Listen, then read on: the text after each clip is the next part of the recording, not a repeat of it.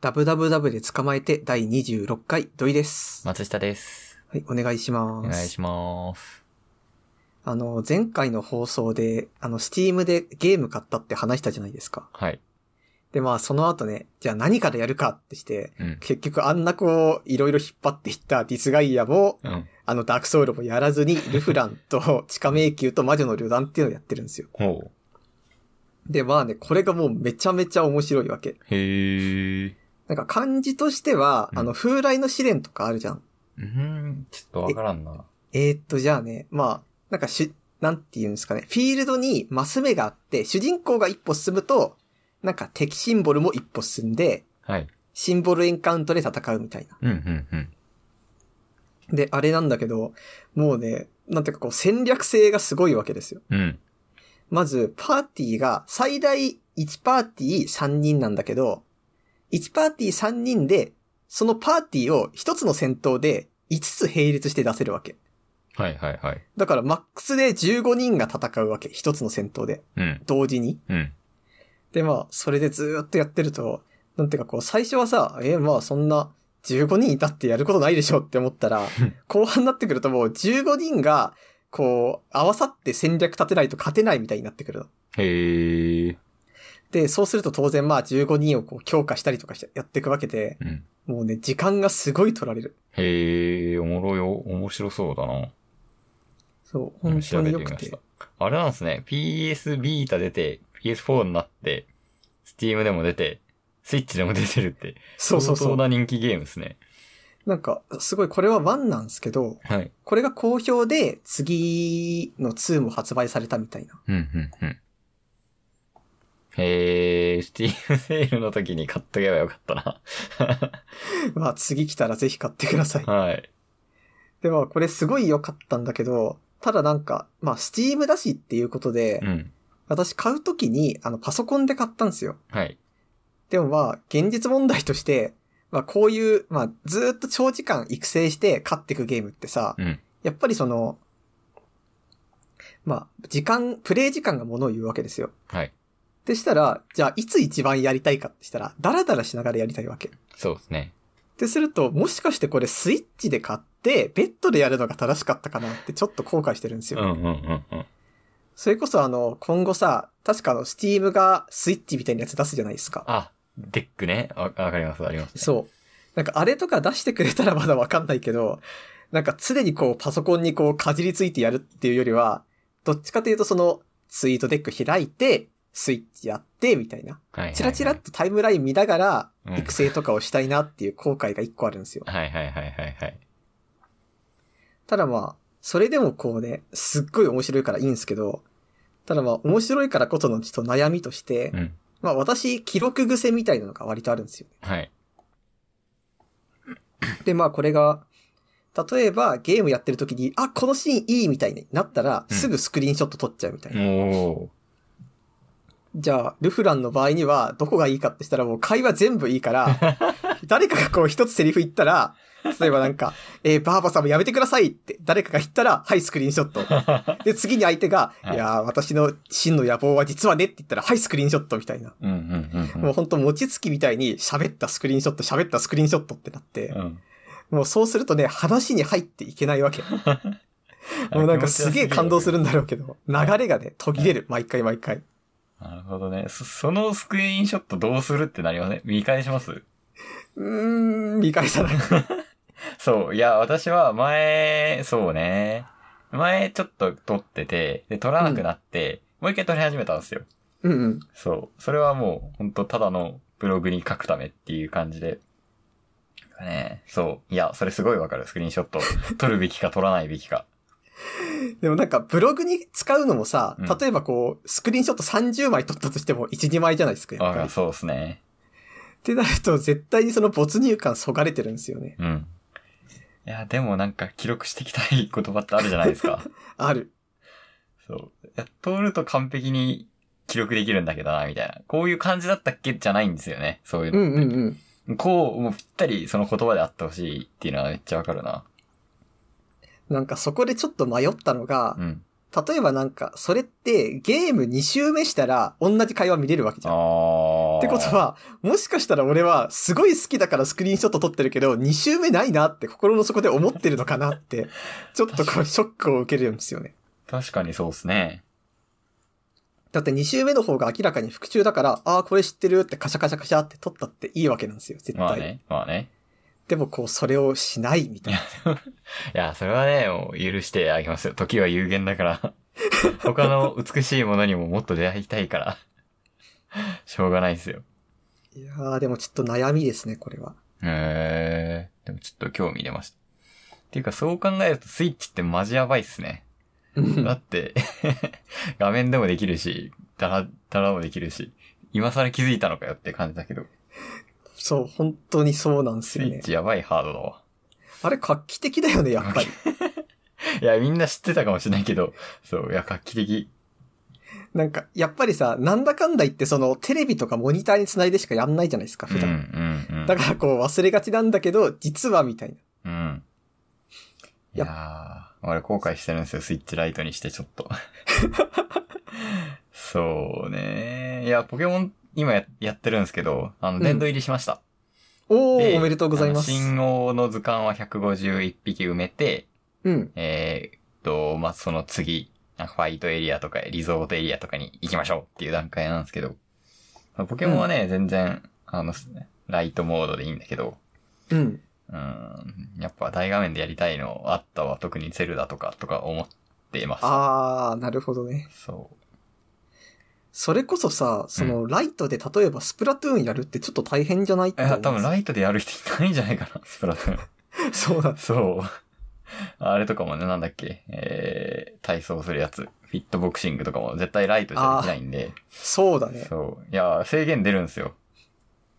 ミスったわなんついか、ああいうのってこう、てっきり後からさ、うんその、Wi-Fi みたいななんか Bluetooth とか飛ばしてテレビに出力できるガジェットが出ると思ってたんですよね。ー。うん。個人的にはうんうんうんなんかそれだったら多分ライトでもいいよとかなるじゃないですか。そう、そこがっつり落とされちゃってるんですね。タイプ C のあそこの端子から映像が出るっていう機能をがっつり落とされちゃってるんで、うん。もう、あの、スイッチには勝てないっていう感じです。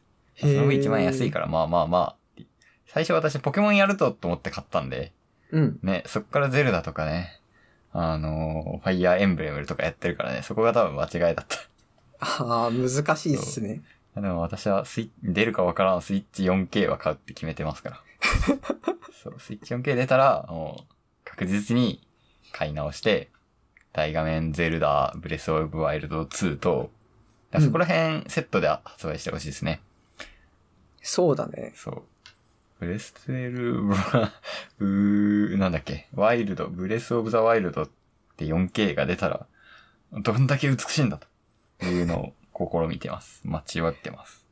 でも実際なんか次ブレスオブザワイルド2出るときはなんか新モデル出るんじゃないってちょっとだけ僕も思ってて。そう。そうなんでかっていうとその普通、これはなんか、なんだろう私の感覚だけかもしんないけど、なんか草とかがめっちゃ生えてるところで、あれ今処理落ちしたみたいな瞬間があるんですよね。ああ、はいはい。なんか、ぐるぐるぐるぐるっとこう、なんか早いモードにして周りを見渡すと、ちょっと違和感みたいなのありますよね。そうそう。だから多分そこがカバーされて出るんじゃないかな、みたいな。楽しみです。でしてください。どういう感じなんですかねなんか前のもできる Wii U 的な感じになるのかなあ ?Wii と Wii U ー。みたいな。だったらいいよね。だったらいいっすね。 なんかその、いろんなハードの中でさ、やっぱりそのどうしたって狭間のハードって存在すると思うんですよ。はいはいはい。なんかそれこそ Wii U が私にとってはそれなんですけど、うん。なんか Wii 出て Wii U 出てってなったけど、Wii U みたいな。 Wii と Wii U ってどんぐらいの発売のあれあるんだっけなんかそこまで、なんか印象に残ってないんですよね。そうっすね。Wii が、えーっ、とね、えー、Wii、いや ちょっとすぐに出ないな。Wii U が2012年。うんうん。で、Wii が、えー、2000、あれ ?2010、え ?Wii が2006年。6年か。え ?2006 年と2012年。え、じゃあ Wii だけですごい持たしてる期間があったってこそうですね。だからやっぱスイッチだけでも 相当持たせないとっていうのはあるよとへえ。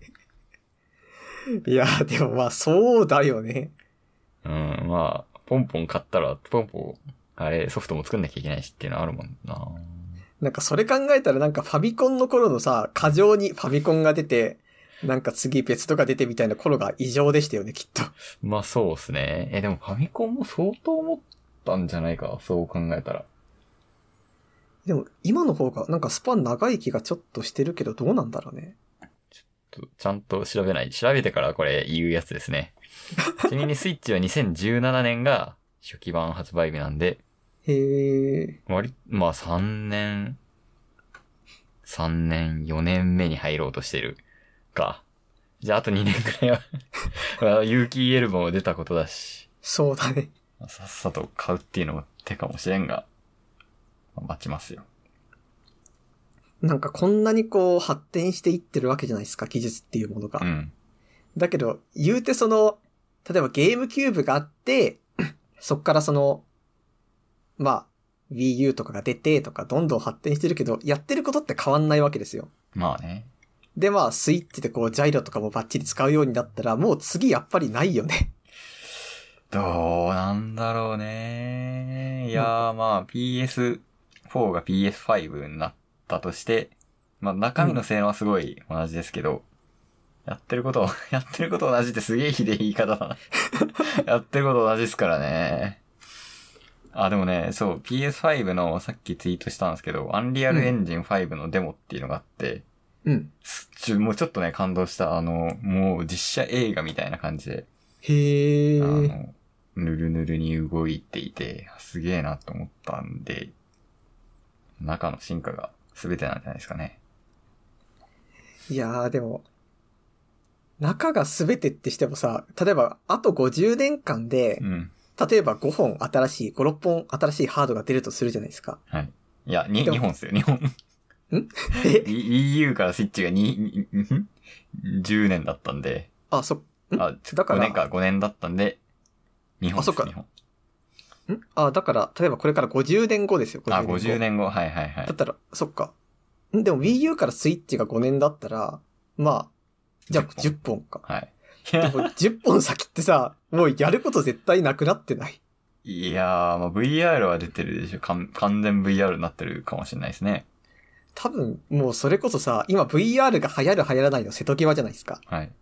だからきっと祈ってると思うんですよね。任天堂とかう、んソニーとかの人は、うん流行ってくれ って。ここで流行らなかったら、また別のを作らないといけないわけだからって。もう考えつかないよなー。 なんかもう、いや、やそっうぱだの脳に電極をみたいなことになるで しょ。ザワって刺して、いててててってやりつつ、もうちょっと、もう30日ぐらいはそれで過ごすっていう。でもそうなってくるとさ、いやなんか個人的な勝手な思いつき、思い込みだけど、なんかソニーがそれ発表したら、あーってなるけどう、ん任天堂が電極埋めますって言ったら笑っちゃいません笑っちゃうな。だってそんな、いや、お前花札やってた頃から電極に変わったんだ、みたいな。いやー、どうなるんだろうね。でうんも、やっぱりその、な、なんか電極になることで私一番盛り上がるの何かって思ったら、うんなんか遊び大全とかあっち系だと思うんですよ。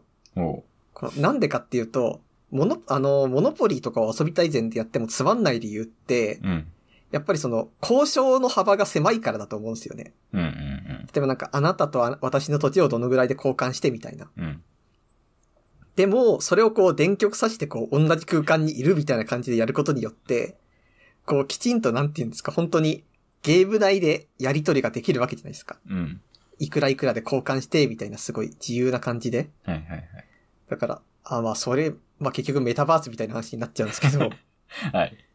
でもまあそういうのができるようになるのが一番電極メリットですよ。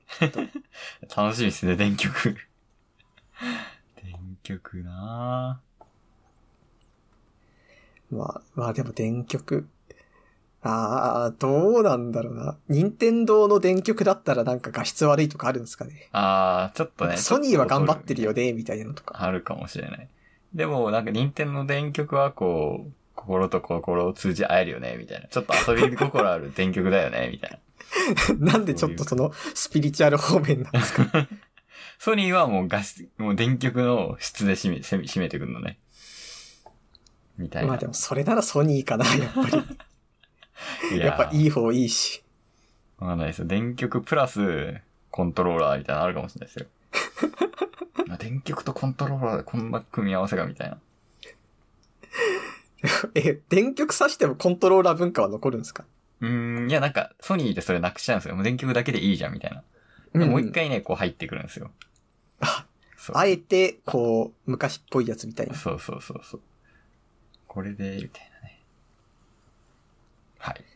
でもなんか電極文化多分、もう年齢制限があるから、きっと、あなたはちょっとあの、体的に NG ですみたいな。まもう耐えられませんよ動き電極みたいなことありますよね、きっと。だからきっゲとーもムう内では私こたのち動が、きできるのに、みたいな。ああ、絶対やりますね。まあ、ちょっと話が戻るんですけど、はい。なんかそれこそこう、メタバースが今盛り上がってるじゃないですか。うん。でもこう、じゃあ盛り上がってて、この間も私、ああ、メタバースめっちゃ盛り上がってるやんっていう、なんかいろいろ記事読んでたら、なんかちょっと、あの、NFT みたいな話になってきたじゃないですか。はいはいはい。でもなんか、あれ別関係ない、なくない あーいや、でも物の価値みたいな話だと思うんすよね。うん。全然関係ない話からちょっとつな げ、つなげられるかな、話していいですかあ、どうぞ。今日、今日もほんと、さ、ちょっと前なんですけど、うん。あの、おばあちゃん、いわゆる祖母、まあおばあちゃんですね。おばあちゃんが、えー、引っ越しをする予定があって、まあ、そこは全然関係ないんですけど、着物を処分しなきゃいけないってなったんですよ。うんうん。で、まあ、昔の今、80歳とかなんで、昔の人なんで、すうんっごい物持ちが良くて、なんかすげえ昔の母、そのおばあちゃんの母の形見の着物とか、えー、すごい。そう、すごい、まあ、残ってて、うん。でもなんかね、なんか私たちが想像する着物って多分振袖とか、なんか羽織物とかに、なんですけど、もっとそんなんじゃない。もうなんか結構、うん正直普段、普段着じゃないですか、昔の着物って。そうだ普ね。段着チックなものが多かって、まあうんもう着る機会もないし、引っ越しついでに売るかってなったんで、買い取り業者を呼んで、うん。結構ちゃんとした買い取りの人に見せてもらったんですけど、もうすごい30着ぐらいあったんですけど、うん。価値がつけられるものは6着です。しかも全部500円ですってなって、え、なんでそう3000円っていう。えええ保存状態が超いいわけじゃないし、まあまあまあ、そういうもんかと思ったんですけど、うん。まあ見てる方としては切ないですよね。いろえんえなところにそうだね。そう行って、その引っ越しの旅に持ってきて、うーん、まあでもしょうがない。あんま着ないでタンスの中に入ってて、うん。っていうものだったんですよ。で、そのなんか着物っていろいろグッズがあるじゃない、 グッズっていうとなんか。まあ、なんいかこうろいろ、オプションみたいなオ装プシ飾ョンパートあるじゃないですか。ある、あ る。。そういうのもあんま買い取れないですと。へもう本当にもうえ。で、まあそうね、おばあちゃんが、あの、昔のデザインだったっていう、まあ今は、まああんま再利用できないような柄だったとか、あと、うんうんまあ、昔の人なんで身長がね、ちっちゃいんで、あんまり、こう、いやなんて言うんだろうな。コートみたいな、着物のコートみたいなやつ、着物のコートっつうか、 着物で、あの、寒さを防ぐためにこう。なんか街灯みたいなあ、そうそうそう。そういうやつもなんか今のし主流は結構丈が長いやつが主流なんで、ちょっと短いやつはあんまり買い取っても場にならないんで、ごめんなさい、買い取れないですって言われちゃったりして。へえ。そういうのを見てて、あー、なんか、もの、ものの価値って、まあ、しょ本当もうしょうがないんですよ。だって、今買い取ってもらったってうん何もできないわけだから。でも、ああ、ものってなんだかなってすっごい切なくなったんですよね。ええ、それは確かにちょっと思うところありますね。思うところありますよね。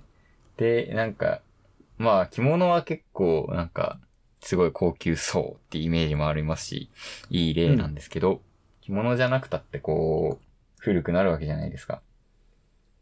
結構、あ、これは大切にしようって思って買った、まあ、時計はどうだろうな、時計とかパソコンとか、うん。なんか電子機器じゃない方がいいですね、なんか。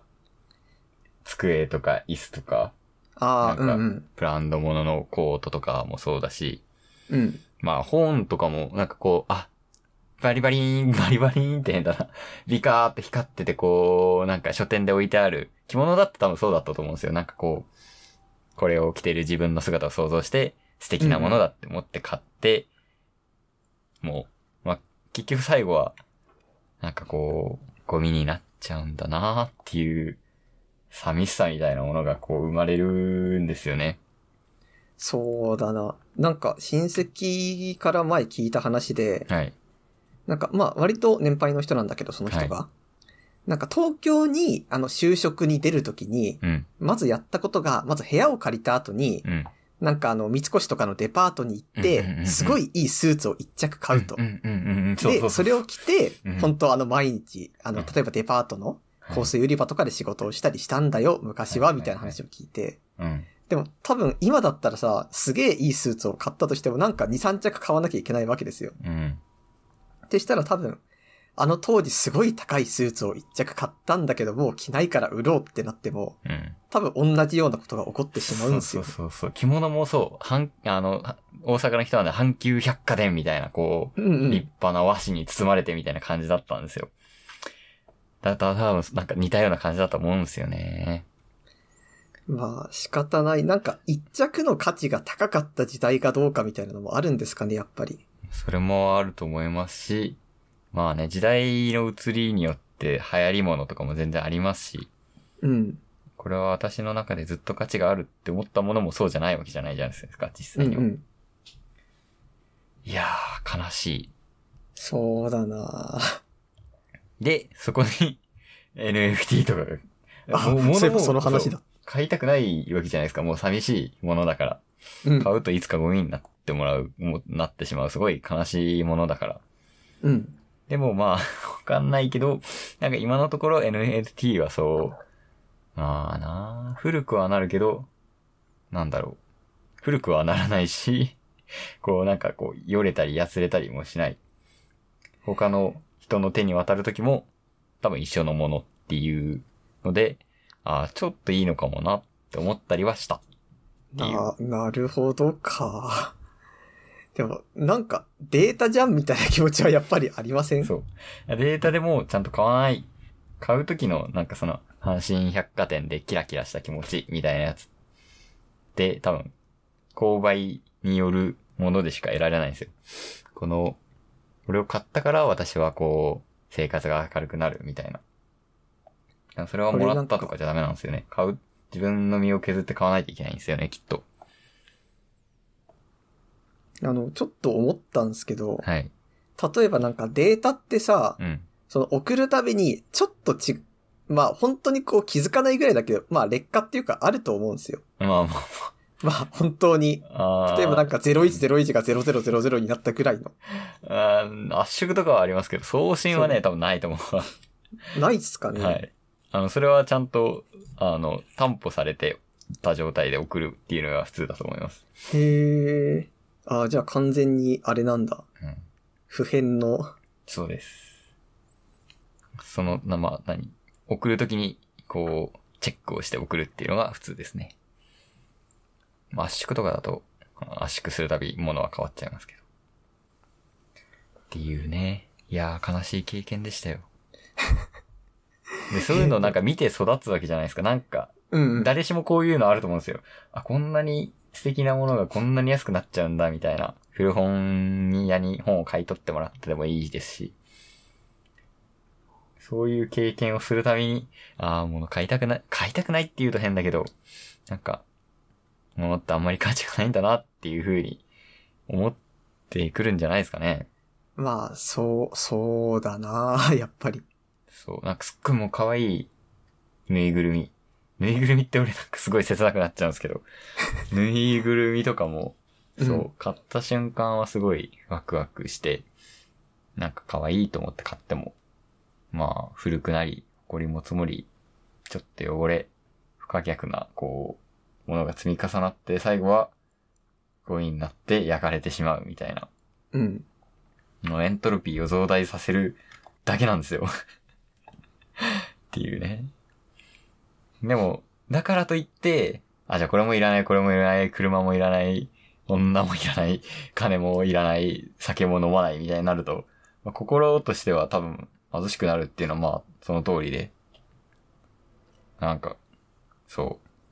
心は貧し、物は貧し、物的には恵られてもなくても、俺たちの心はあったかいぜみたいな状態ってやっぱりなかなか難しいと思うんですよね。うんうん。そう。その、 その中でも買えるものっていうのが、もしかしたら、わかんない。NFT も、あ一個の可能性なのかなーっていうのはある。例えばなんか、やっぱ NFT に対するなんか簡素さみたいな感情がどっから湧き起こるんだろうって私思ったら、うん。やっぱりそのデータのやり取りに対して感情がついていかないんですよ。うん。例えばなんか、まあ、ゴッホのひまわりがありますと。うん。で、俺が所有仮にしたとして、なんか、俺が持つ前に誰が持ってでどういう管理をしてとかが、やっぱりわかるわけですよ、ある程度は。うん。って考えたときに、例えば NFT 俺がパナソから買ったとしても、パナソがそれにどういう思い入れを持ってて、なんかそれを日々どういう気持ちで眺めてるって、まあ、わかんないわけですようん。。うん。うん。やっぱりデータだからってもう追跡しようがないし、はい知らない人だったら。はいだからこう、NFT に、なんていうんですかね、例えば俺が NFT を買った時、このブログで紹介したんだよみたいな、全部こう、紐づくけど見れないみたいな、うん。なんかこう、そういう思い出を保管する機能あったら良くないですかあ、でもなんか今までの JPEG だともうほんとそれはゼロなわけですよ。うん。ゼロなわけで NFT だと多分履歴は残る。この人からこの人が買って、この人がこの人で買ってっていうのは多分残るから、なんかそこそがれ以上欲しくないそれ以上欲い。しいけどね。確かに欲しい。 それこそなんか、この NFT を買った人は、買った時にこのブログで紹介したんだよみたいな、紐づけられたリンクも全部保存されるみたいな。はいはいはい。なんかそういう人の手を渡った感とか、もしくはなんか、私がこれ、あ、それこそ着物と同じでう、ん。俺がこの NFT を手放したけど、手放した後の人にも、この NFT にどういう思い入れが込められていたかっていうのが全部こう凝縮して、はい。なんか、こう数十、なんか数十のこう文章だったりリンクできちんと残った状態で相手の手元に渡るみたいな。うんうんうんうん。なんかそういうこう、なんか、所持者の、なんか行動の履歴みたいなのまで残ってくれたら、俺は NFT すごい好きになるかもしれない。ああ、かもですね。あと今思ったんですけど、あの、なんか劣化するから、まあまあ、ね、劣化も、 そうね、難しいけど、劣化、すごい悲しい、古くなっちゃってもう、わあ、焼かれちゃうみたいな。劣化も、まあ一つの、あれなんだよな。なんか、物としての価値の一部ではあるんだよな。だって、ゴッホのひまわりがみんな、まあ、あれは多分、すごい素敵な絵なんで、みんな印刷して貼ればいいじゃないですか、みたいな。NFT が、データが良かったら、みたいな。うん。でもそれでは意味がないっていうのは、あの、まあ、見た目だけじゃなくて、こう、まあ、質感は劣化じゃないですけど、なんだろうな、そのね、質感もあったり、その、もうコピーでもダメだから、なんだろうな、そう、ゴッホの赤とかが残ってるかもしれない、それがいいみたいな話ですよね。まあ、まあ多分そうだね。まあそう、作ってる感ですよね、そう本そ人うが。そう。あ、それこそさ、あの、昔の絵だったら、例えばなんか、今だったらさ、スキャンしたと、X 線とかでスキャンしたときに、うんこの油絵の下に、下に、なんか実は全然別の絵が描かれていましたみたいなの分かるときあるじゃないですか。はいはいはい。なんか、ああいうのがおそらくないわけですよね。そうですね。いやー、着物悲しい。そうだな。やっぱ思い出見えてますからね、こっちから。そでもなんか着物、あれですよね。今着物人口が減ってるからうん価格として難しいみたいなことも言いますもんね。う。まあ、ありかもしれないですね。でもちょっとブームらしいですよ、今は。なんか、 あの、鬼滅の刃で、 若へ干え。海外に売ったりとかもしてるみたいですね。その買い取り大手へーナンバーワンのどこだっけバイセルか。あやっぱそういうのがあるんだ。あるみたいです。じゃあブリーチブームの時とかはやっぱり日本刀とか売れたりしたんですかね。さあ、ブリーチブームの時はそうかもしれないですね。 どうだろう。4等危険すぎるな。そっか。ね。そういえば、全然話が変わっちゃうんですけど、はい。なんかまあ、もう12月も中旬じゃないですか。はい。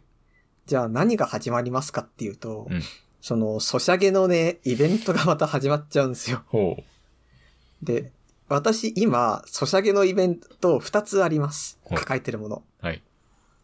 で、それとは別に、あの、下旬から大きいイベントが1つ来るって分かってるわけ。うん。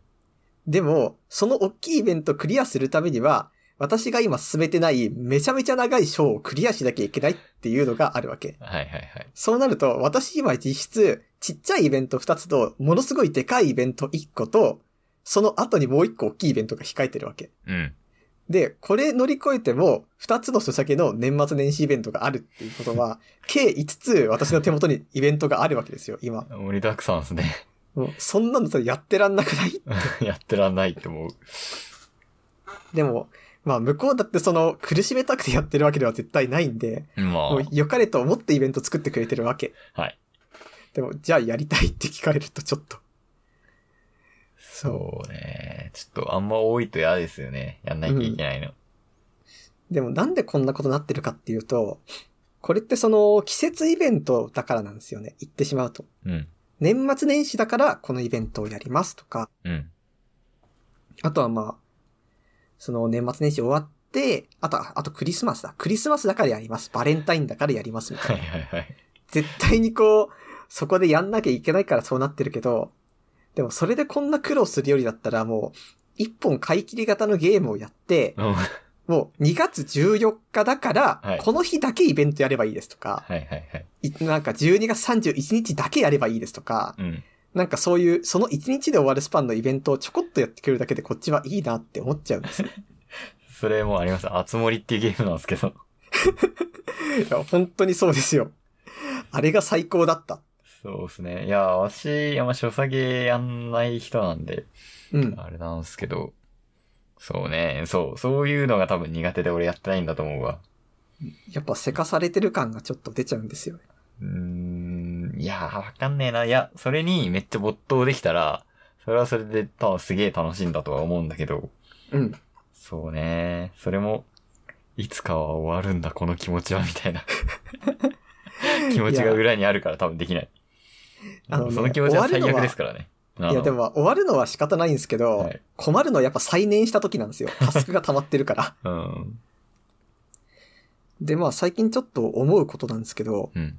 なんかそういう、例えば今クリスマスイベントが2つあったり、年末年始が控えてるって言ったけど、こういうのってその、明らかに北半球の人基準の、なんていうか、イベントなんですよ。確かに確かに。言ってしまうとその、クリスマスイベント絶対雪降ってるし、うん。年末年始イベントって言ったら寒いねーから始まったり、初詣行ったりだけど、 でも言うて例えばオーストラリアの人がさ、うんよ。っしゃ、じゃあ、このソシャゲやるかって、おクリスマスイベントかってしたら、え、雪降ってんだけどって絶対なってるわけですよ。だって向こうの人的にはそのサンタがサーフィンやってる文化なわけじゃん。はいはいはい。だから絶対その、ああ、もうイベントめっちゃ溜まってるって、しかもこっち雪降ってるしさ、え、これ超えたら何え、正月も雪降ってんのって、ああ、2月14日も寒いって言ってるしさ、って、もう全部違うよって 思いながら、すごい溜まってる咀嚼をやってるのかなって思う と、なんかこれはやっぱりちょっと、その季節イベントの、なんていうんですか、仕組みを変えていかなきゃいけなくないって思いますね。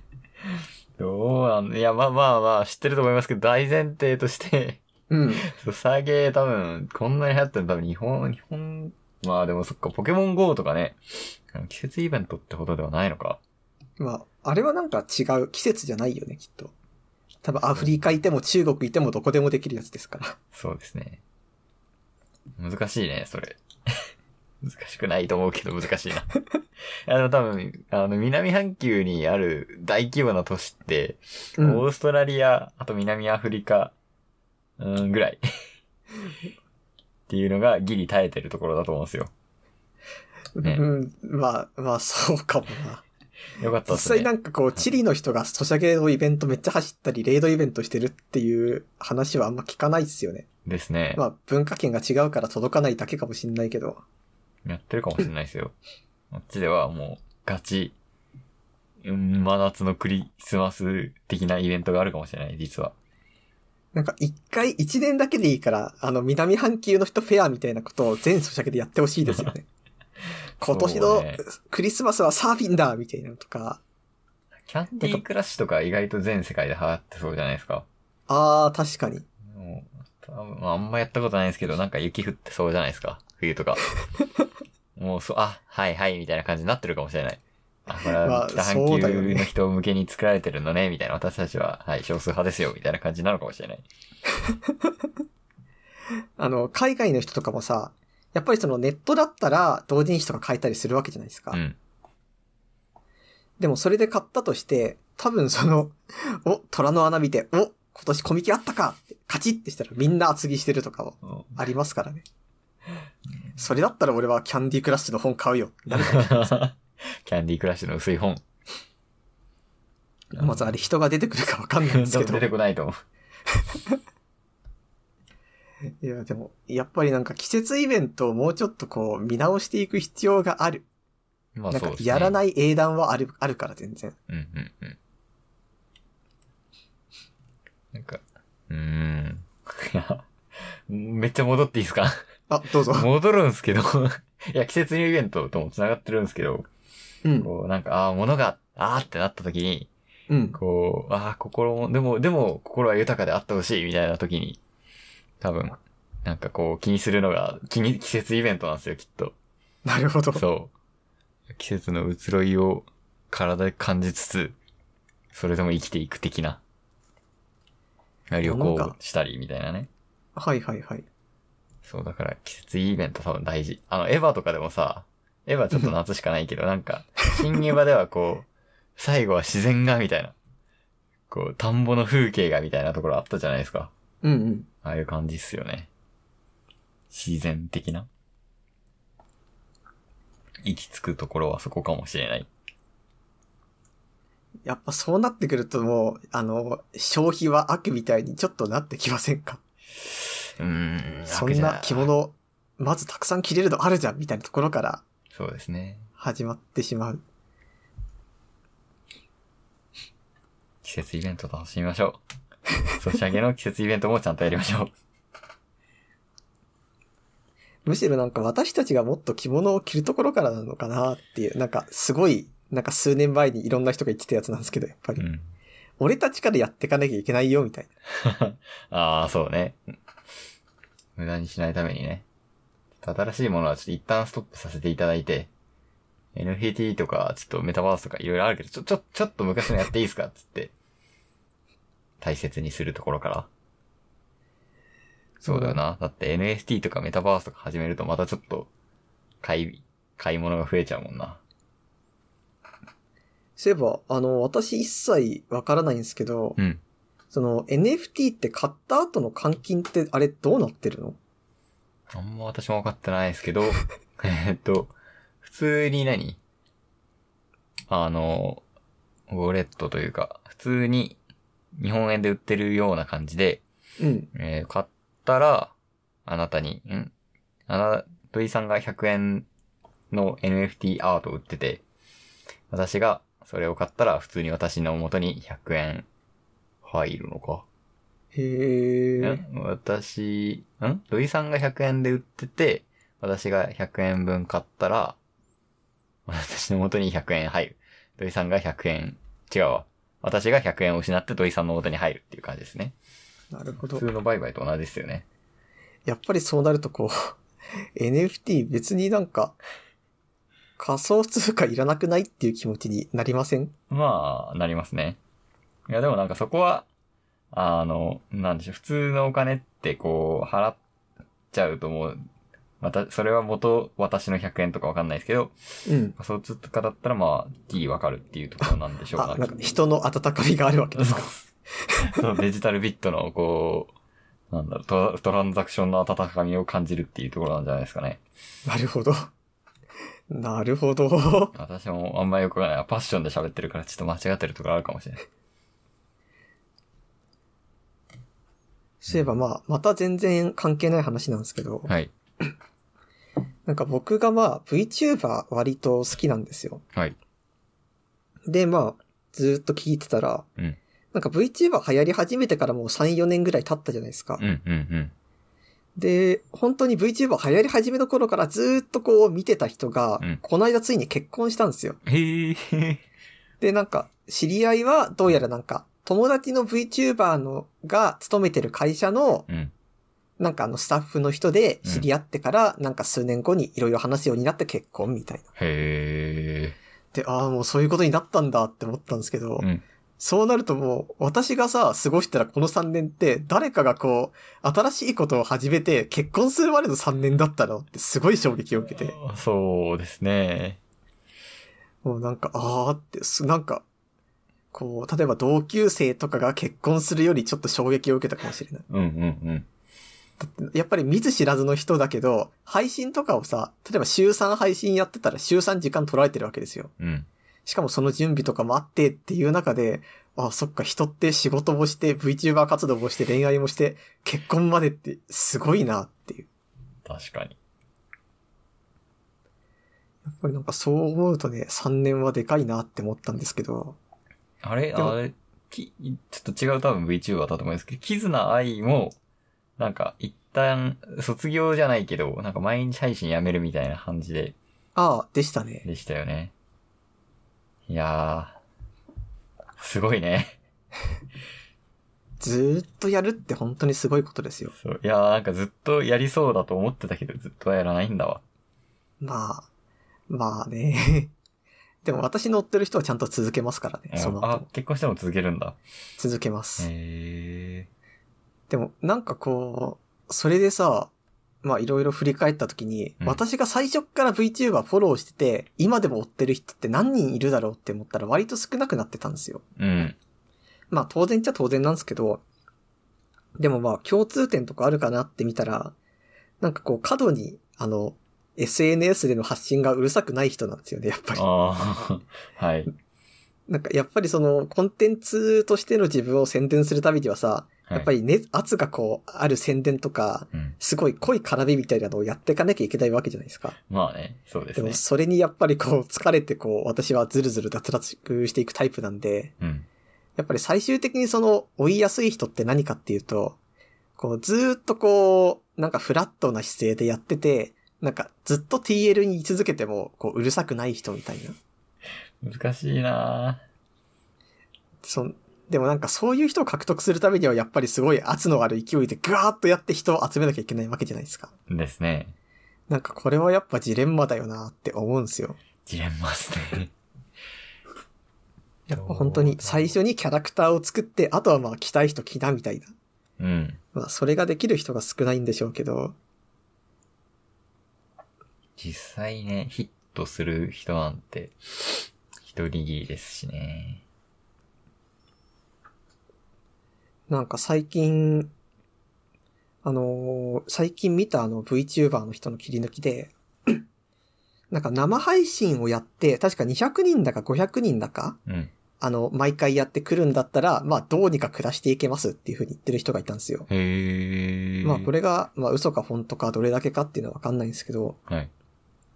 でもまあ、いけそうじゃないってちょっと思いはするけど、あまあ難しい。いけどまあ頑張ればってちょっと思いません 人生をかければギリみたいなとこそう、そう、そうなの。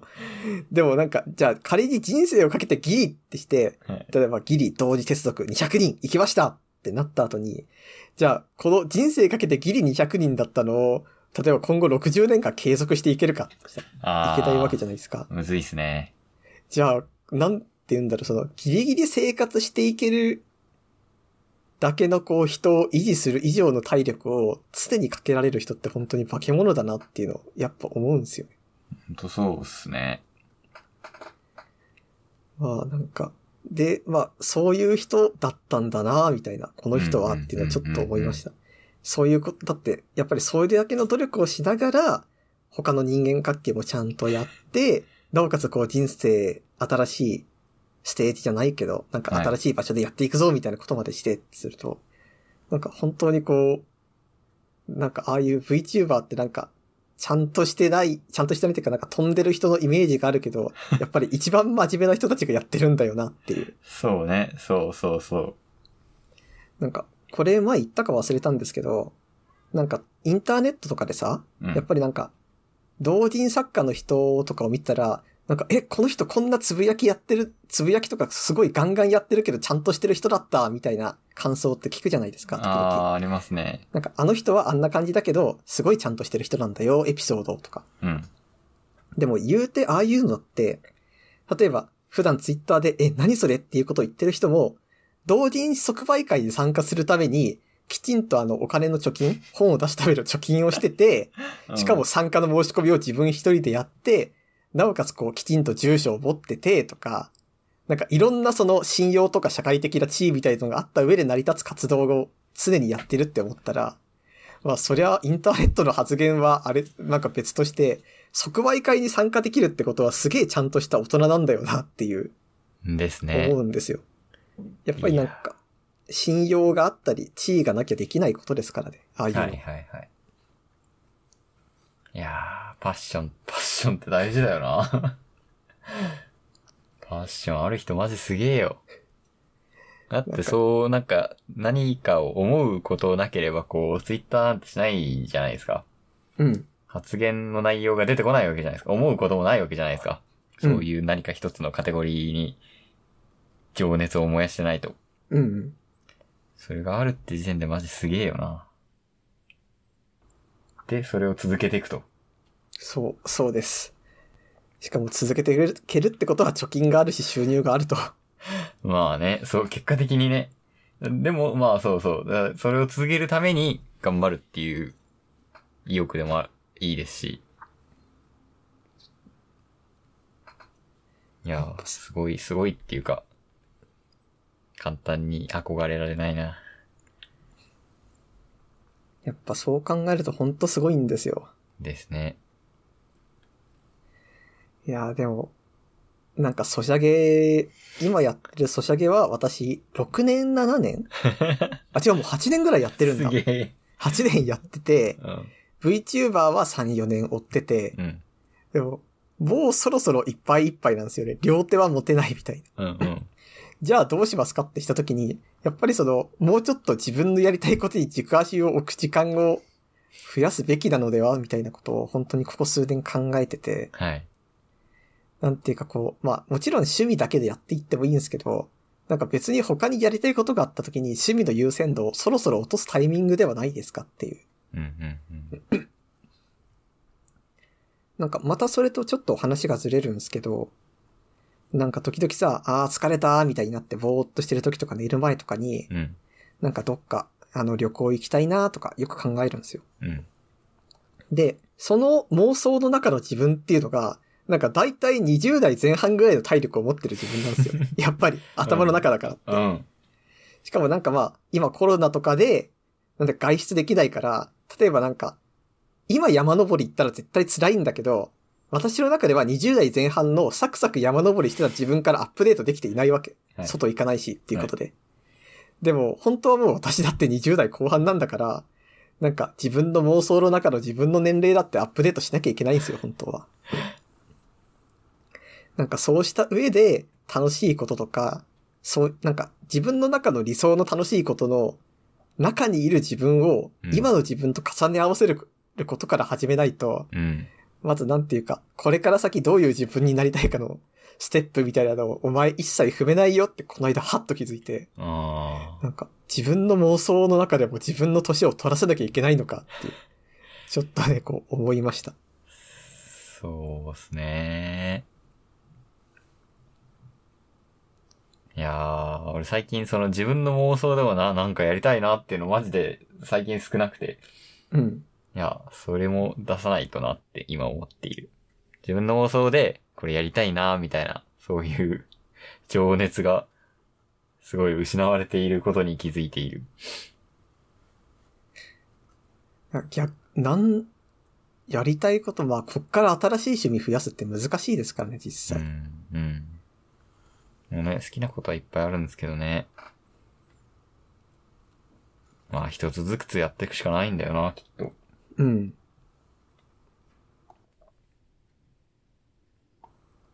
まあ、またちょっと話を変えてもいいですかはい。あのー最近まあスマホを変えたっていう話したっけここで。多あ、分しましよたね。はい。でまあアンドロイド新しいやつだ、ルンルンみたいなことをしてたんですけど、うん。なんかこの間ちょっと気になって、あの自分のタイムラインのみんな何であのツイートしてるんだろうって見たら、ほぼ全員 iPhone で、うん。これほぼ全員本当に持ってないんですよ。はいはいはいほんと9割9分 iPhone だったの。はい。で、まあ私だい、まあ多分つぶやきとかしてない人は Android なのかもしれないけど、なんかすごいツイート多い人がみんな iPhone で、なんかちょっとビビっちゃって。 うん。これはなんか i、日本、日本人で iPhone 持ってる人が Twitter 好きってことなのかなとかちょっと思ったんだけど、でもそれにしたってこんなみんな iPhone だと、え、俺 Pixel 4a でルンルンしてたの何だったの っていうちょっとだけショックだった。いやー、うん、でも、実際、そう、まあ、めっちゃいろんなバイアスは入ってるでしょうけど、うん。日本の iPhone 人気っぷりはもう異常っすよ。うーん。そ、そっち側で考えた方がいい気がする。ああ。そう。いやー、ほんと、みんなっていうと、みんなっていうことが嫌いなんだっていうあれがあるけど、うんみんな iPhone だんだよな、ほ んと。なんでっていう。 まあ iPhone の方がソシャゲやりやすいっていうのはありますけ どね。ああ、そうね、フォロワーのそういう感じによっても出てくる。私もなんか今、ちらちら見てるけど、iPhone もいるし、Twitter、ウェブアップが多いな、俺のあれには。ああ。ウェブからやってるんだな。まあ iPhone 多いっすね、でも。なんかすごい人だともう、すごい人っていうあれでもないけど、なんか常にあの iPad を持ち歩いてて iPad でだけやってる人とかもいるんですよ。ああ、いますね。だからそうなってくるともう、えー、やっぱそうい、みんな Apple かっていう。いやー、どうなんだろうね。いや、正解はない問題だと思いますけど、うん。まあ今の段階では多分、うん。まあ、金を持ってて金を携帯にかけてもいいって思えて、まあ、悔いのない 買い物したいなら iPhone でいいんじゃねみたいなのは、まあ正直ある気がする。うんうん。ね。でもいいじゃん、iPhone。あ、別にそんな、お金携帯にお金かけなくてよくねっていう気持ちが1ミリでもあれば、Android に なる。Android を超愛してやまない人は、まあ、ちょっと少ない気はする。逆にうん iPhone を愛してやまない人は多い。なるほど。そう。まあそう、iPhone はやっぱり心をつかみますからね。うーん。 iPhone8 出た時すごい欲しかったのを覚えてますもん。うーん、うん、うん、うん。なんかあのフォルムめっちゃいいみたいな。そうね。アンドロイド使う理由が安いから。あとまあ、 あとはまあ、なるんだよな。そう、そうなんですよね。あ、そういえばあの、バルミューダフォンが出たじゃないですか。ありますね。そう私あの、バルミューダの家具ちょっと欲しいなっていう気持ちはなんとなくあるんで、うん。あー、バルミューダフォンかって思ってパッと見たら、なんか、ちょっとこう、スペックが低かったじゃないですか。くっそ酷評されてますけど。そう。なんかすごい驚いた。でもまあ、ああいう姿勢が必要っすよね、アンドロイドには。コスパ以上の何かが多分必要っすよね。ブランディング的な。そう、ブランディング的な。まあ、ピクセルがね、若干成功してるような気がしてるけど。うん。どうだろうね。iPhone と比較されちゃって。まあ問題ないものを買っておけばっていう、あれに方針だったら、実際 iPhone 買うかもしれねえな。でも携帯ってね、そんな大したもんじゃないよっていうね。俺の内なる声がこう呼びかけてくるんだよ。そうですね。携帯も10万も出しちゃって、くさーみたいなさ。 そういう心で、いや俺はアンドロイドで十分だ。 十そ、それが良くないよな。十分だとか言ってる時点でね、ちょっと劣等感を感じている。 あー、なるほど。そうア。ンドロイド最高。そう、最高って思いたい。けどまあなんか、なんだろうね。なんでそんなんなんだろうね。別に、逆の世界線あったよね。まあ、そうですね。まあでもな全部一社で作ってるものはそりゃいいに決まってるよな。そういえばあのー聞きたかったんですけど、はい。なんか先週、スノーボードに行くみたいな話してませんでしたっしてました。け、行ってで、きなまんしたか、こう、行ってないからって、も、なんか、全然言わないから、もしかしてすごい辛いことがあったのかな。いや、楽しかったです。普通に楽しかった。めっちゃ楽しかった。ああ、それは良かった。うーん、スノーボードもっと上手くなりたいですね。なんか今、あの、なんていうのターンがまあ、8分ぐらいの確率で成功するみたいな感じ。スノーボへーード、あの、こ木の葉ってあるじゃないですか。もう、なんか突っ立ってるだけで、こう、木の葉みたいに降り降りてくるやつ。うんうんうん。あの、まあ、で、裏木の葉、うそれを逆にやるやつ。それを組み合わせて多分ターンなんですけど、うんうんうん。そのターンが、まあ、8割の確率で成功する。2割はこけるみたいな感じです。なんへで えそ。れをまあ、まず100%のターンに、普通に完璧に滑れるようになりたいですね。うん。っていう段階ですけど、うーん、なんかね、面白いんだよな面白い。なんで雪が大好きっていう、 あの、心へ理特ー特異特性があるんですけど、めっちゃ楽しかったね。テンションも上がりましたし。日帰りだっけいや、一泊ですね。あ、じゃあ楽しかったでしょ。楽しかった。夜とかって何するんですか人と行くと。うーん、え、何もう一回言って、夜え、あの夜とかって人と一緒に行くわ、行ったわけじゃないではすいか。はスノーい。普通ボードに宴会みたいな感じです。人、なあ、あの、サークルの合宿と同じ感じですよ。楽しそう。いやー、でも俺はもう早く寝て次の明日の練習をしたいんだと思ってたから。あ、そんなハマったのそうそうでも そんな風に考えてるのはちょっと俺だけだったんで、へえ。まあ、そこはちょっとね、ズレがありましたけど。年間も普通に楽しみましたけどね。うんでもね、うん、 宴会どこでもできるやんっていう思いは、まあ、常に俺の心の中にあって。いやーでもスキー場の宴会はまた別だよ。 別だけど、別だけど、だって、ね、っていう心があったんで、はい。 そうでもう一回行くんですよ。あの、友達とかじゃなくて今度は、 あの、妹と行きます。めっちゃハマってるね。いや、ウィンタースポーツ楽しいっていうのはさ、まあさ、最近の気づき。まあ去年から楽しいなと思ってたんですけど、うん。そうね、ちょっと道具、買いたい。今全部レンタルで、5回ぐらい、5、6回行ってるんですけど、全部レンタルでやってきてるんですけど、うん。そろそろ、なんかマイボードとマイウェアを買った方がコスパ良くなる説。これ以上行くんだったら、うん。みたいのも出てきている。がしかし、さっきのもの買わない方がいいなと、ちょっと繋がるところもある。 でもな、心貧しくなったらおしまいだよな。でもまあ、ボードは買ってもいいんじゃないかなっていう気はすいやるでよ。も買う順番としては、そうな、まあ、靴とかは、うん自分のぴったりの方が絶対いいですし、うん。ウェアも、まあちょっとね、レンタルウェアって往々にして匂いがついてるものなんでね、うん。気持ち、 まあ滑ってる最中は別にいいんですけど、なんか、いざ休憩するとなると、うおーってなったりするので、とか、うん。そういう諸々の事情を買うと、か、鑑みると買った方がいいんですけど、ちょっとめっちゃ悩ましいですね。その、うーん、でも多分来年も再来年も、さ、再来年もやりたいと思うんだけどな。まあ、あ、そういえば行くときってくる自分の車で行くのいや、バスです。ああ、ああ、だったらちょっとまあ難しいっすね。そう、難い。しいんですよ。そこも難しい。で、自分の車で行くのが多分一番ね、あの、すごいスマートで、ううんん、なんだろう、いろいろ気にしなくて済むし、なんならちょっと遠い宿で節約もできるし、うん、うん。あの、ああ、明日行くか、みたいな感じで軽い気持ちで行ける。なんなら一日でもまあ、一日はちょっと厳しいか。でもまあ近いところだったら一日でも行けるっていう良さはあるけど、問題はね、 タイヤ持ってない。あのえ、東京の人って、あの、ん衝撃的かもしれないですけど、うん。あの、冬でも、あの、履き替えないんですよ、タイヤ。え それは人によるいとや、かじゃな普いの通なんですよ、これが。マジで。ええこれね、そう、雪国とか、まあちょっとでもね、遠くの方に住んでる人だっ たら衝撃的なんですけど、普通は履き替えないですよ。多え、分。だってさ、うん。山手線止まったら大騒ぎになるじゃん。うん。で、それなのに雪に対する危機感あんまないの。いやー、タイヤはね、だ、マジで、だ高い上に保管場所もないし、うん。それだったら車乗らない、みたいな。ええそう。そうなんだ。そうなんですよ。だから、買うならえー、俺が買わなきゃいけないの。なるほどで、な。それを保管しとかなきゃいけないの。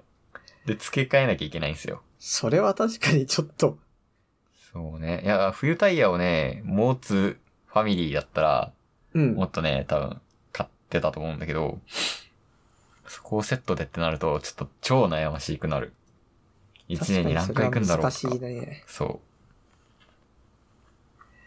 へえ。いやー、でもまあ、買えるならボードは買った方がいいと思います。う。ですね。そう。多分、上達も上手くなると思うし、まあ、普通にコスパ的にもね、毎回レンタルするのもあんま良くないと思うし。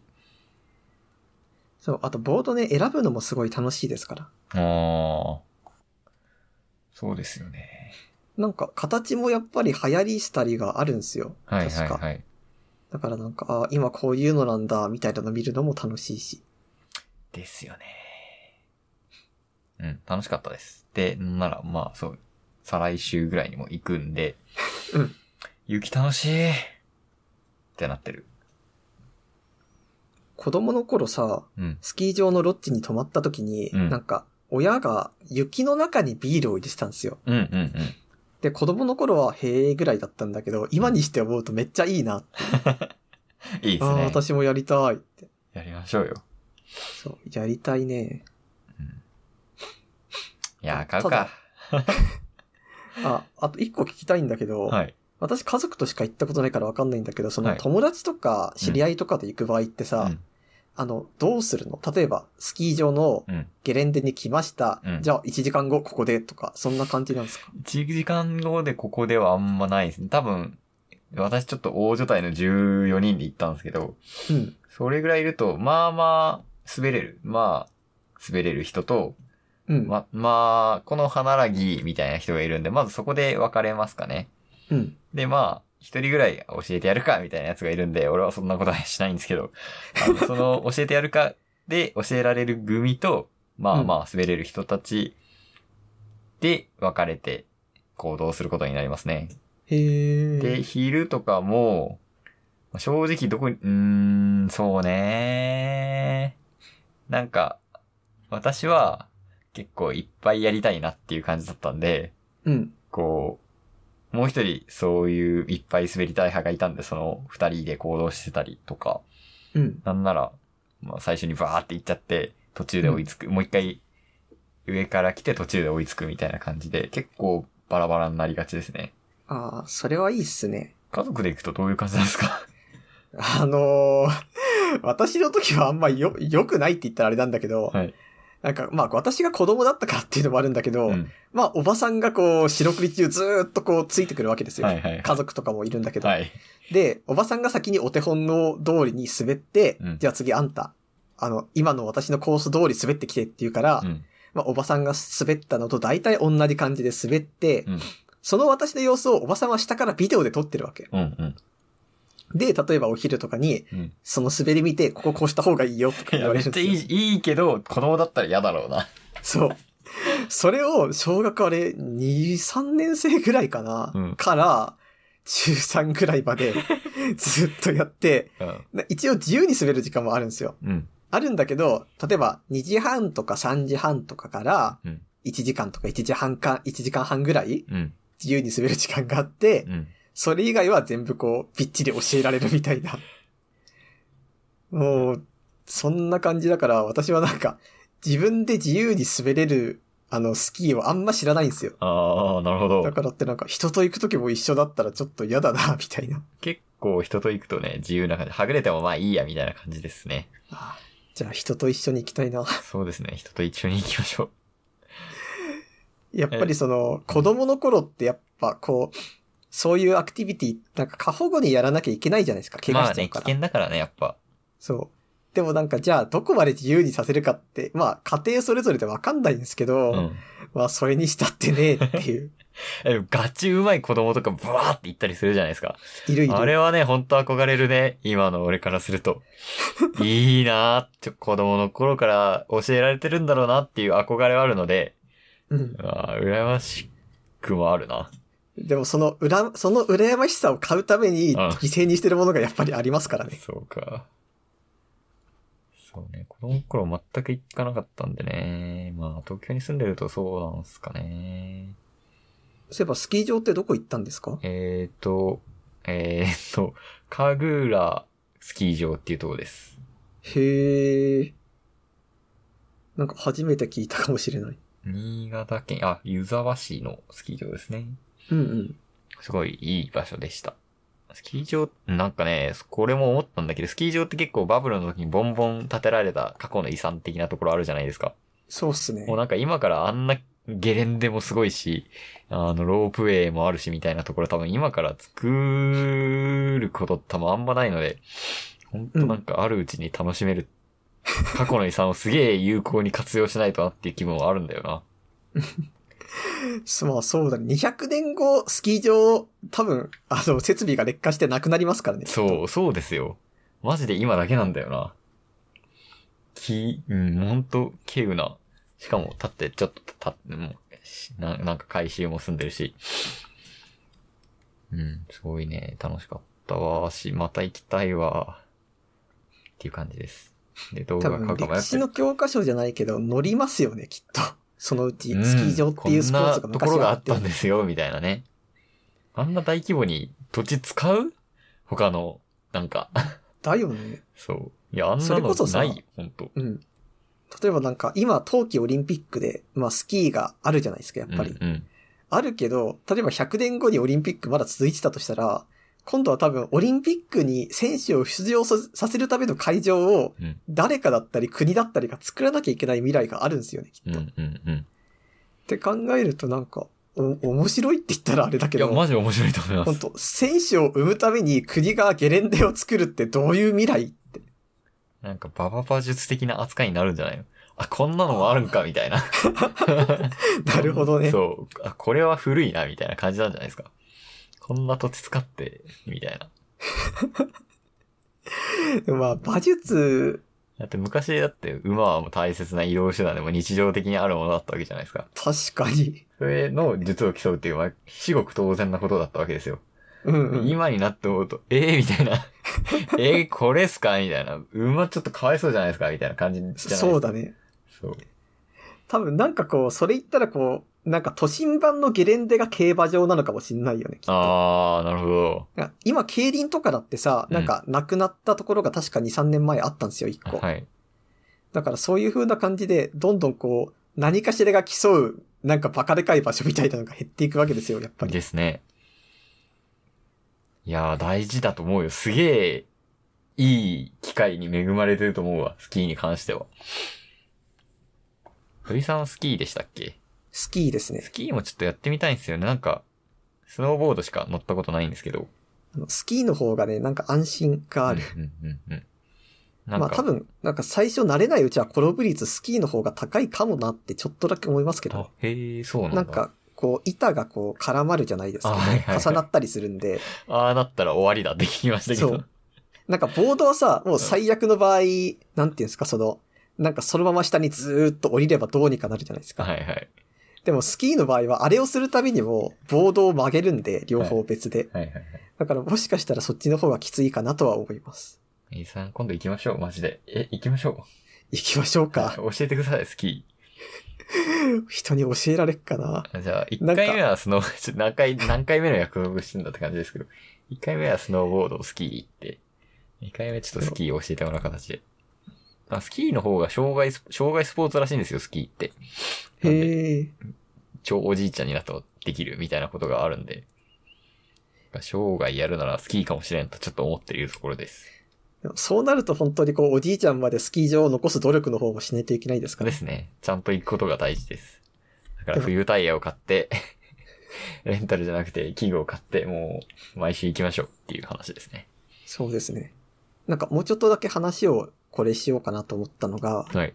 多分これずーっと続いていくとしたらさ、多分なんかそれこそスキー100年後さ、多分なんかスポーツ庁と観光省みたいなところが、うん。なんか一丁でかいでやりますかみたいな感じで、うん。スキー場を作る、作るための、なんかコンペみたいなのをすると思いませんかきっ となんあーか日これ光以上どこしますかってして。あれするとね、もう民間じゃ成り立たなくなるとね。そう。こう、長野がうちで作れますとか、ああ、はいはい、はい。なんか北海道とかが、いや、うちでしょ。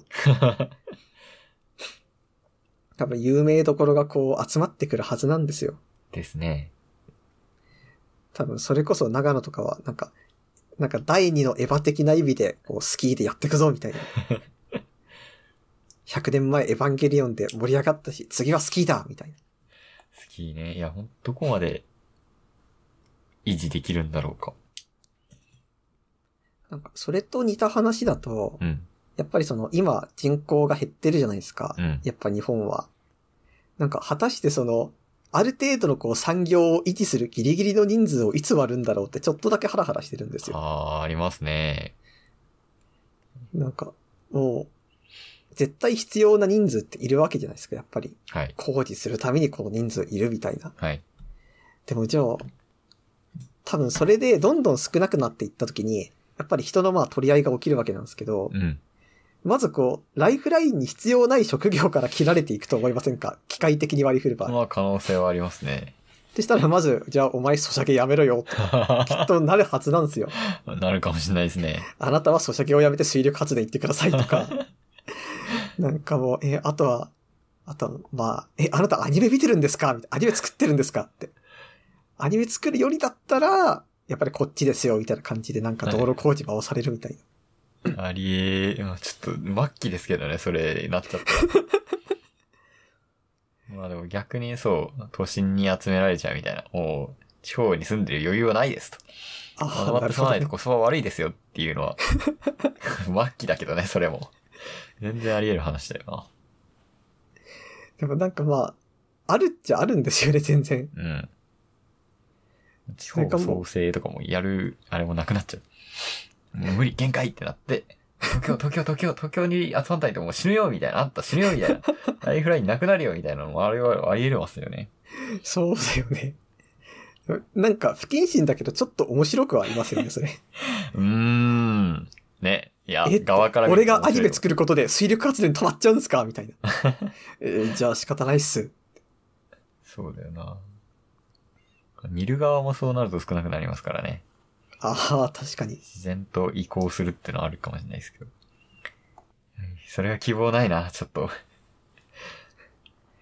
なんかもうちょっと楽天的に行きたいですね。いい、そうですね。今できるもんを楽しみましょう。スキーとか。 そう。まあ、今一番安全ににできる最後ですからね。そう。いや、ウェア買うかスキー、まあそうですね。ウェア会社だってどうなるかわかんないですから。そう。え、ど、え、ボードとかってどういうところで買うのが正解全然わかんないんですけど。えーっとね、うん。ちゃんうと、うん。ーん、私が買った時は、なんかね、おっきい山系スポーツのはいはいはいい。ろいろがこう、全部ギュッと詰まってるところがあったんですよ。あうの、んうん田舎だったんで。はい。そこ行くと、テントも、うウんェアもう、ん。スキーもスノボも、あとなんか夏用グッズ、うん山登りのリュックとかも、ジャージも全部手に入るみたいな。ああ、じゃあ一応そういうところでいいのか。なんかそういうところで一般的なやつを買えばいいのか。そうそう。滑んないとわかんないみたいなのは特にないですよね。 そこまで正確性を求められる僕じゃないですよね。まあ、なんかボードいろいろあるけど、多分初心者用っていうかスタンダードなのを買えばはまいはいはいず失敗もないんで。ですね。いや、マジで買う気になってきたわ。いいですね。いいっす。そう、あの、スキー終わった後の、そのワックス塗りみたいなのもちょっと楽しいんです。ああー、はいはいはいはい。いや、なんかありましたよ。うん広告で貼ってあって、地球を滑るワックスみたいなこと書いてあって。おへおー気になるなと思ったけど、レンタルだから何もあれはないっていうあれがあったんで。ああ、そういえばあの、ワックスで一個思い出したのがあって、うん。なんか私が今住んでるところが単身者用の、まあマンションなんですけど、はい。なんか下の階の人が、なんか割と若めの男の人で、うんで、なんか、ウィンタースポーツとかバリバリ行くんですよ。へえ。で、冬になると、だいたい夜とかになんか仲間内で集まって車でどっか出かけて、うん。多分なんか夜車で、まあ運転交代して寝ながらスキー場行って、うん。軽く滑って何泊かして戻ってくるみたいなタイプだと思うんですけめっど、ちゃいいなうん。でもなんかその人たちがスキー終わってから、あの、うちの、なんていうんですか、アパートのエントランスでワックス掛けをしたんですよ。うんそのまあ当然ワックスしなきゃいけないんで、本当はスキー場とかでやるべきなんでしょうけど、はい。 でもワックスってあれ粉だからさ、ん下に落ちるじゃん。うんで、落ちたワックスが床に固まって、あの、うちのマンションの床がテッカテカになったことあったんですよ。で、まあ、それどうなるかってしたら、管理会社の人が、うん。これワックスがあるんだけど、これあの迷惑だから取ってくれみたいな張り紙をしたわけ。へえ、うん。でも、だからワックスの男の人たちが後日取ろうとしたんだけど、うんあれって結局固まるわけだからってなかなか取れないじゃん。うん。で、最終的にその、ケトルでお湯を沸かして、床 に、ジャーってやって、うんそこをデッキブラシで擦るっていうのをなんか何時間かやってるのをチラッと見たことがあって、へえだからなんか、ああ、ウィンタースポーツやっぱり場所を全部選ばなきゃいけないんだな、みたいな。ー、そうっす手ね。入れする場所から何から、みたいいや、まず大変だな 置き場所とかすげえ大変だと思いますけどね。な。まあ、実際そうですね。板もそうだし、ウェアもだって、ね、本当に、その時ギしアかはかさばるよ。 着ないわけじゃないですか。めっちゃかさわるな。着物と同じですよ。めっちゃ。 かさわりますよ。でも、ボードとかはほら、自転車が釣る感覚ですよ。やっぱああ、はいはいはいはい。り。まあ、ウェアに関しては頑張れとしか言えないんだけど。ねえ、結構頑張ること多いんだよなうん、でもちょっとこれはやっていきたい気があるので。なんか東京に住んでるのすげえ不利な気がするけど。もうなんだろまあでも結局ね、その、日帰りだったらしんどいけど、泊まっちゃえばみたいなところはありますから。う。まあねそうなバスの方が安い時とかあるからなああ、そう。いや、ほんとそうなんですよ。ETC、よ高速料金よりもバスの方が安い。まあ、全然ありますからね。うんうん。だからまあ、ウェアとボードだけ買って、っていうのはありっすよね。まあ、あと何回い、いけるのかっていうところになってくるんで。いっぱい行ってきたいですね。完全在宅の人って山近くに冬だけ住むとかっいてや、全然ありだと思います。めっちゃ羨ましい。そうなりたい。なんかそう考えると在宅っていいなって思いますよ素ね。晴らしいですね。ああ、そうなりたい。在宅、そうだなやっぱ夏冬、山に行って、うん山登ったり滑ったりが理想ですよね。ですね。ああ、いいないいっすね。あの、私最近、あの、バンに住む人の動画みたいなのをよく見るんですよ。うんうんなんかあれを見るたびに、なんか本どこにしまおうみたいなことをやっぱり思うんですけど、うん。いやいやいやいや。でもそれ差し引いたらすごい快適だなって思います。いやー、なんか、キャンピングカーとか見かけて、すげーもう、キャンピングカー暮らし俺したいんですけど、うん基。本的にあそこに一生住むわけ、住むことを考えてるわけじゃなくて、うん。そう、なんか、普通にホテル的な感じで住みましょうっていう感じなんだよな。うんうんうん。いやー、でもキャンピングカー暮らししてーなー、もう、引退して。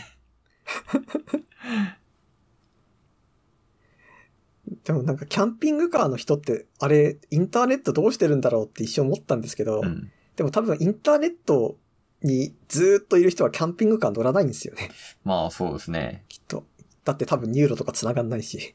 あの、みんそうね。ゲームとかはちょっと、いや、 いや極端な生活でキャンピングカー暮らしっていう想定ですけど、ちょっとゲームとかは趣味から外れることになりますよね。そうだね。難しいな。いや、まあ、どっちも持てっていうことなんだけどな。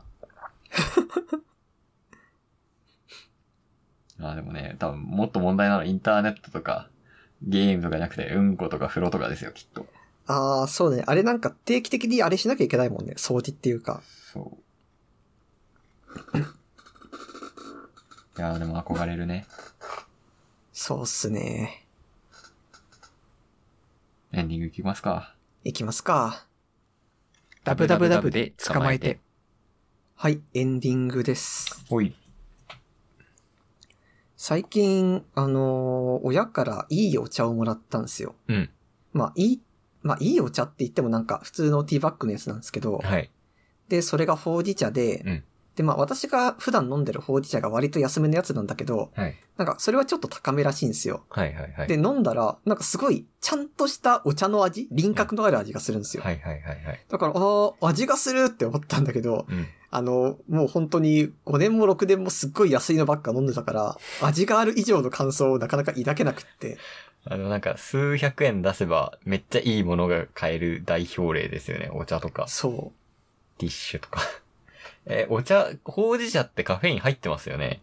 う。入ってるね、確か。入ってますよね。最近、うんそう、いやー、寝つきは私悪くて、もう超悪いんですよ。なんか、いや、まあ1時間とか寝れないのはザラであって、ええもう別になんか高校生の時からそうだったんで、そんなドン引きされるぐらいなんだ、みたいな感じなんですけど、それがもう日常になっちゃってたんですけど、へえさすがにちょっと直したいなっていうのを思っていて、でうーん、そう、そうなんですよ。だから、まあ出社も始まって、6時半に起きるってなって、うーん、まあ7時間ぐらいは寝たいかなって考えると11時半に寝るのがいいんですけど、まうあん寝つき1時間かかることを考えたら10時半かみたいなことになっちゃうんで、うん。やっぱ解決したいんで、カフェイン、なんかいろいろ調べたんですけど、もうまずカフェイン抜きから始めてみるかと思ったら、なんかね、意外にいいんだよね。普通に20分とかね、寝れるようになった気がするん。まだ1週間ぐらいしかやってないけど。へええ、元はコーヒー何杯飲んでたの一日。えーっとね、朝にまず紅茶絶対飲んで、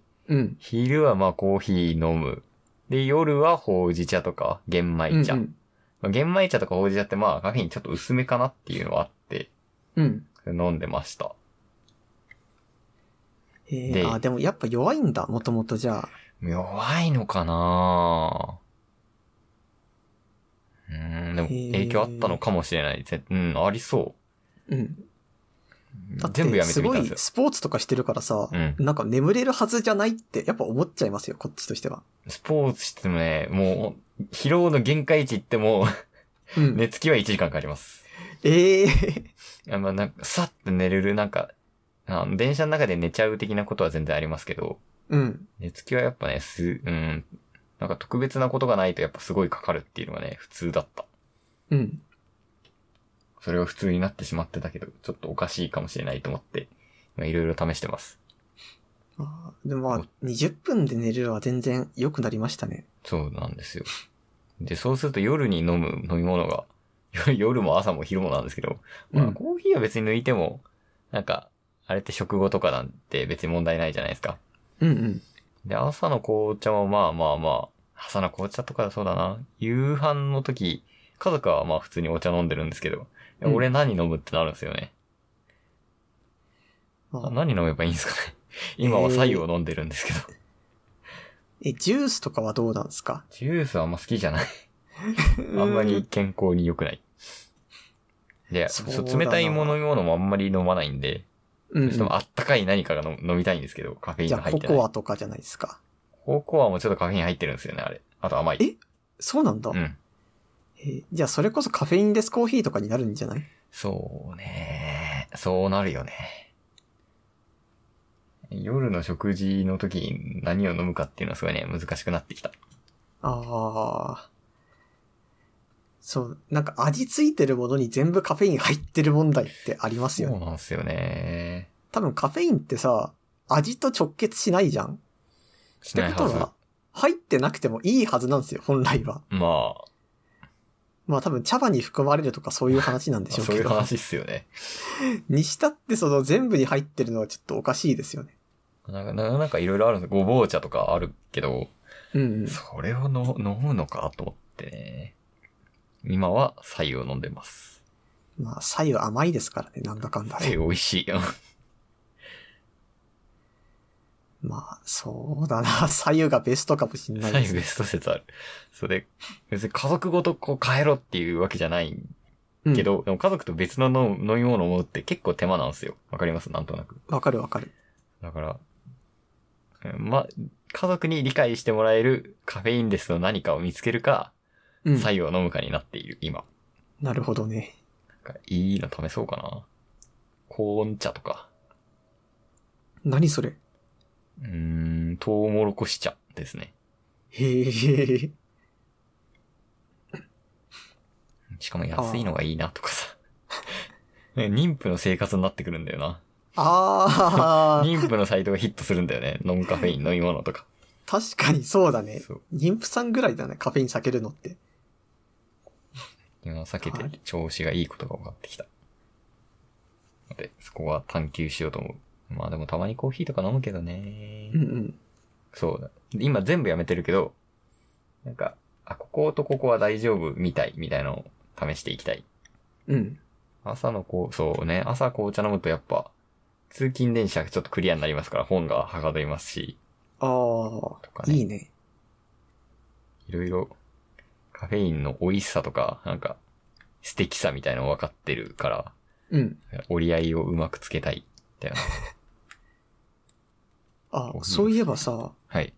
あの、お茶を、こう、お茶とか飲むときには、ケトルで沸かすんですよ、私は。うん。うん。で、そういう風にしてると、その、まあ、あ、お湯はできるんですけど、うん。 じゃあこれってあの、なんか水の中にあるさ、なんかカルキ臭じゃないですけど、うん。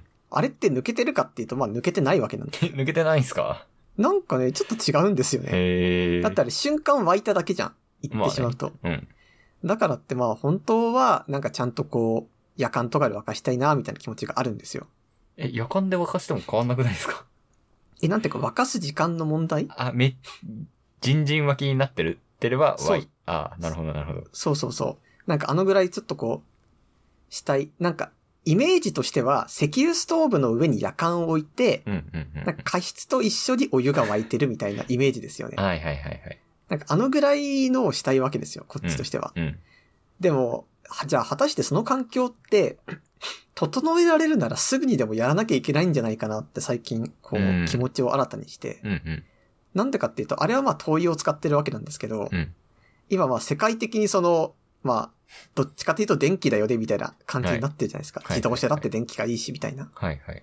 で、これがこのまま続いていくと、多分暖房器具っていうのは、多分そのうちエアコンとか電気ストーブとかになっていくわけで、はいはいはい。もしかしたら灯油だって今より値段が上がるんですよ。うん。なんならガソリンだって普通に値段上がってますから。めっちゃ上がってますね。って考えていくと、多分、あの、石油ストーブを今後一生使い続けられる保証ってやっぱないんです よ。 ないですね。まあ、しかも今の値段が、もしかしたら今がそこかもしれないですからねはい。灯油の価格っていうのは。はい。って考えたら、今すぐしても引っ越して、石油ストーブに夜間の生活みたいな。はい。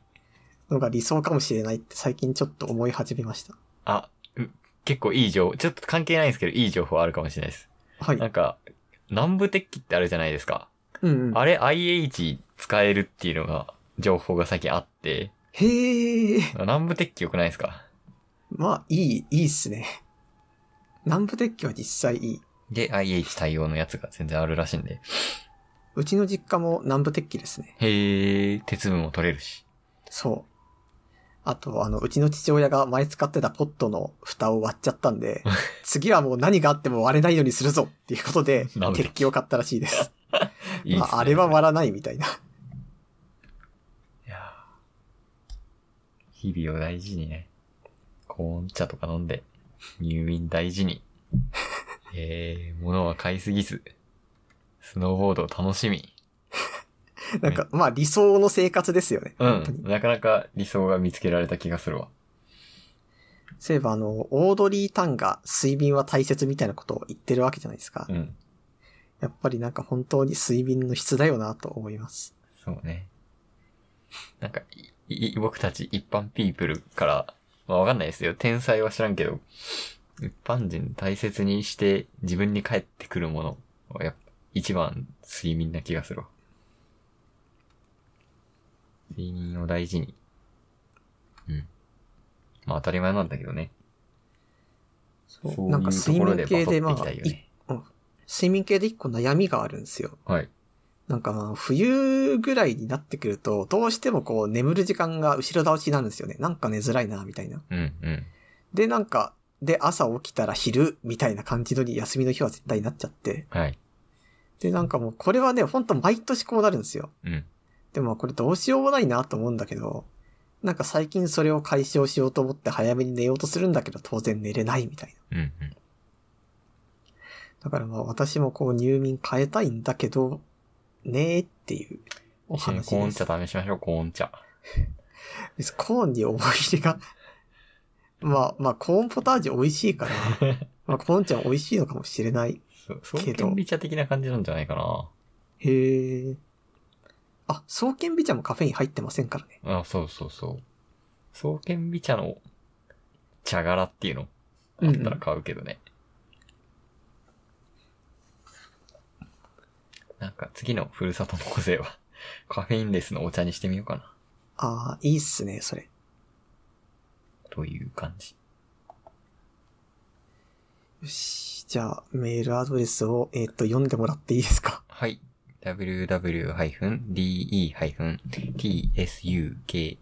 www-de-tsukamate えー、やとまく googlegroups.com です。はい。メールお待ちしてます。はい。はい。そんなわけでまた再来週ですね。はい。はい。ありがとうございました。ありがとうございました。